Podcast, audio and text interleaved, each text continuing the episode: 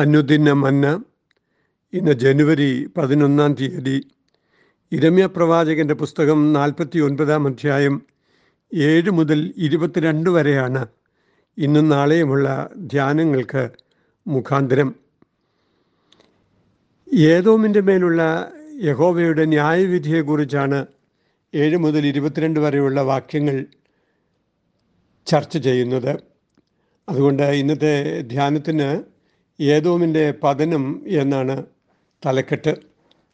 7 മുതൽ 13 വരെയുള്ള വാക്യങ്ങളാണ് ഇന്നത്തെ ധ്യാനത്തിന് വേണ്ടി വായിക്കുന്നത്. അതിപ്രകാരമാണ്: ഏദോമിനെക്കുറിച്ചുള്ള അരുളപ്പാട്. സൈന്യങ്ങളുടെ യഹോവ ഇപ്രകാരം അരുളി ചെയ്യുന്നു: തേമാനിൽ ഇനി ജ്ഞാനം ഇല്ലയോ? ആലോചന വിവേകികളെ വിട്ടു നശിച്ചുപോയോ? അവരുടെ ജ്ഞാനം ക്ഷയിച്ചുപോയോ? ദദാന്തിവാസികളെ, ഓടിപ്പോകുവിൻ, പിന്തിരിഞ്ഞ കുഴികളിൽ പാർത്തുകൊള്ളുവിൻ. ഞാൻ ഏശാവിൻ്റെ ആപത്ത് അവൻ്റെ ദർശനകാലം തന്നെ അവന് വരുത്തും. മുന്തിരിപ്പഴം പറിക്കുന്നവൻ നിൻ്റെ അടുക്കൽ വന്നാൽ കാല പറിപ്പാൻ ചിലത് ശേഷിപ്പിക്കുകയില്ലയോ? രാത്രിയിൽ കള്ളന്മാർ വന്നാൽ നിങ്ങൾക്ക് മതിയാകുവോളം മാത്രമല്ലോ നശിപ്പിക്കുന്നത്.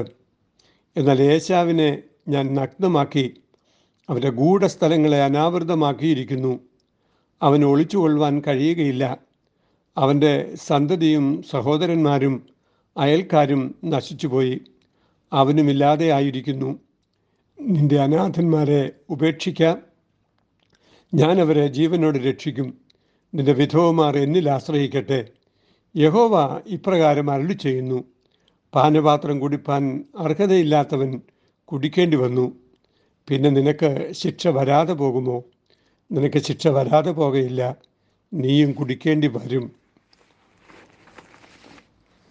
യഹോവയുടെ വീണ്ടെടുപ്പ് അനുഭവമാക്കുവാൻ കഴിയാത്ത തരത്തിൽ നശിച്ചു പോകുവാൻ വിധിക്കപ്പെട്ട ഒരിടമായാണ് ഏദോം ചിത്രീകരിക്കപ്പെടുന്നത്. യെശയ്യാ പ്രവചനം 21-ാം അധ്യായം 11-12 വാക്യങ്ങൾ, യെഹെസ്കേൽ 25-ാം അധ്യായം 12 മുതൽ 14 വരെ, ആമോസ് 1-ാം അധ്യായം 11-12 വാക്യങ്ങൾ, ഓബദ്യാവ് 1 മുതൽ 16 വരെ ഉള്ള വേദഭാഗങ്ങൾ ഏദോമിൻ്റെ മേലുള്ള ദൈവിക ന്യായവിധിയെക്കുറിച്ച് കൂടുതൽ വ്യക്തമായ ഉൾക്കാഴ്ചകൾ നമുക്ക് നൽകുന്നുണ്ട്. സഹതാപം വിട്ടുകളയുകയും ദേഷ്യം സദാകാലത്തും വെച്ചുകൊള്ളുകയും ചെയ്തിരിക്കുകയാൽ അവരുടെ മേലുള്ള ശിക്ഷ മടക്കിക്കളയുകയുമില്ല എന്ന് ആമോസ് 1:11 രേഖപ്പെടുത്തിയിരിക്കുന്നു. യാക്കോബിൻ്റെ സഹോദരനായ ഏശാവിൻ്റെ സന്തതി പരമ്പരകളായിരുന്നു ഏദോമ്യർ. യാക്കോബിന് ഇസ്രായേൽ എന്ന പേര് വിളിക്കപ്പെട്ടതുപോലെ ഏശാവിന് ഏദോം എന്ന് പേര് വിളിക്കപ്പെട്ടിരുന്നു എന്ന് ഉൽപ്പത്തി 36-ാം അധ്യായം 1-ാം വാക്യത്തിൽ നാം വായിക്കുന്നു. ചുവന്നവൻ എന്ന അർത്ഥത്തിലാണ് ഏശാവിന് ഏദോം എന്ന് പേര് വിളിക്കപ്പെട്ടത്. ചരിത്രകാലത്ത് ഇസ്രായേലിൻ്റെ ശത്രുക്കളോട് ചേർന്ന് യഹൂദയെയും ഇസ്രായേലിനെയും യെരുശലേമിനെയും അടിസ്ഥാനം വരെ ഇടിച്ചു കളയുവാൻ താല്പര്യപ്പെട്ടവരായിരുന്നു ഏദോമ്യർ എന്ന് സങ്കീർത്തനം 137:7 സൂചിപ്പിക്കുന്നുണ്ട്.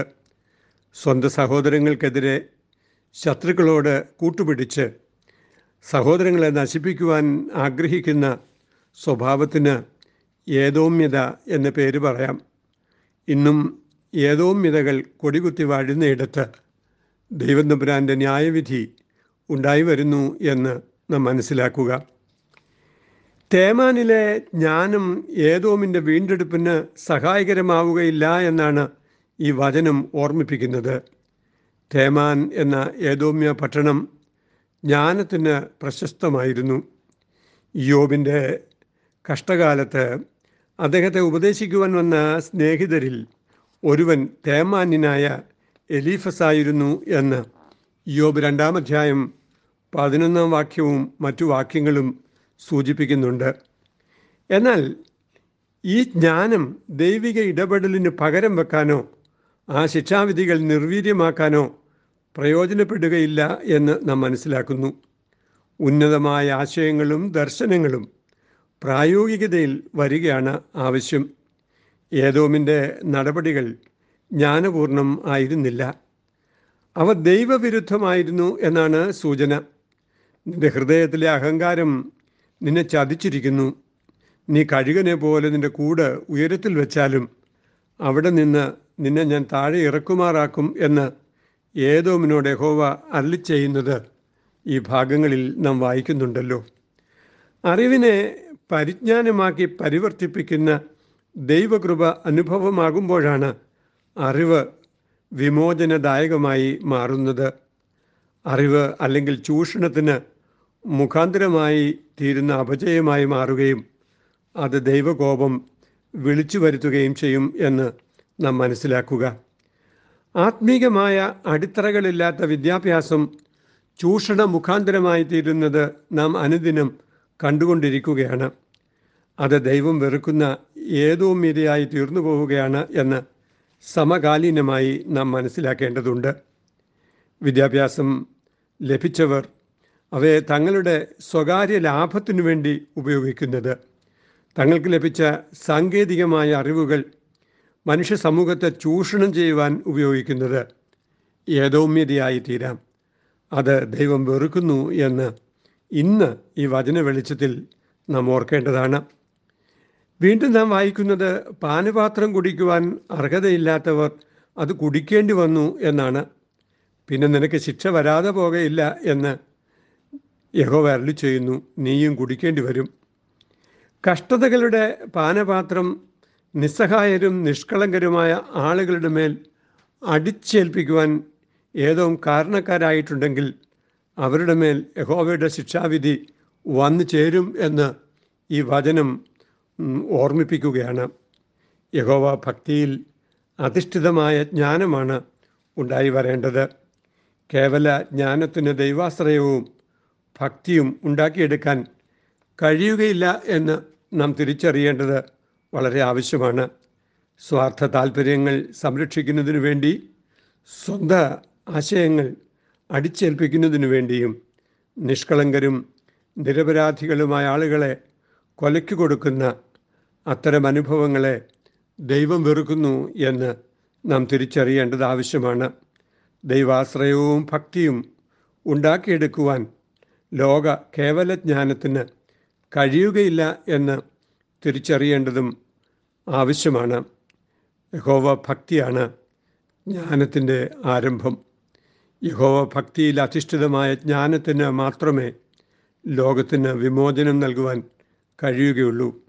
അപ്രകാരം ദൈവിക ജ്ഞാനത്താൽ പരിപോഷിതരായിത്തീരുന്ന ഒരു പറ്റം ദൈവമക്കളുടെ ആവിർഭാവമാണ് ഈ ലോകം ഇന്ന് പ്രതീക്ഷിക്കുന്നത് എന്ന് നാം തിരിച്ചറിയുകയും, ദൈവമേ ഞങ്ങളെ അവിടുത്തെ ജ്ഞാനത്താൽ നിറച്ച് ഞങ്ങളുടെ ഹൃദയങ്ങളെ അപ്രകാരം ഭരിതമാക്കണമേ എന്ന് നമുക്ക് ദൈവത്തോട് പ്രാർത്ഥിക്കാം.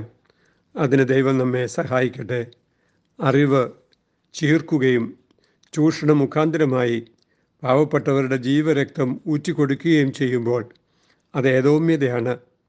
ഏതൊരു തരത്തിലും പാവപ്പെട്ടവൻ്റെ പിച്ചച്ചട്ടിയിൽ കൈയിട്ട് വാരുന്ന തരത്തിലുള്ള ചൂഷണങ്ങളെ ഒഴിവാക്കുന്നതാണ് ദൈവികത എന്ന് നാം അറിയുക.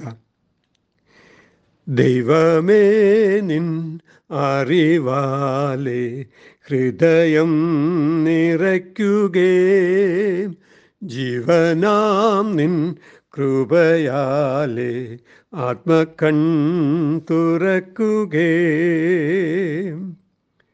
ദൈവമായ കർത്താവേ, ഏതോമ്യത വർദ്ധിപ്പിക്കുന്ന ജ്ഞാനം ഞങ്ങൾക്ക് വേണ്ട. ഞങ്ങളുടെ ജ്ഞാനം ദൈവബന്ധത്തിൽ അനുഭവമാക്കുവാൻ ഞങ്ങളെ സഹായിക്കണമേ. അങ്ങനെ നിരപരാധികൾ ശിക്ഷിക്കപ്പെടാതിരിക്കുന്നതിന്, നിരപരാധികൾക്ക് ദൈവിക സാമീപ്യം പകർന്നു കൊടുക്കുന്നതിന് ദൈവമേ നിൻ്റെ ജ്ഞാനത്താൽ ഞങ്ങളുടെ ഹൃദയങ്ങളെ നിറച്ച് പരിപാലിക്കണമേ. ആമേൻ. ഇത് കുവൈറ്റ് സിറ്റി മാർത്തോമ ഇടവകയിൽ നിന്ന് AT സക്കറിയ അച്ഛൻ. ദൈവം നമ്മെ അനുഗ്രഹിക്കട്ടെ. ആമേൻ.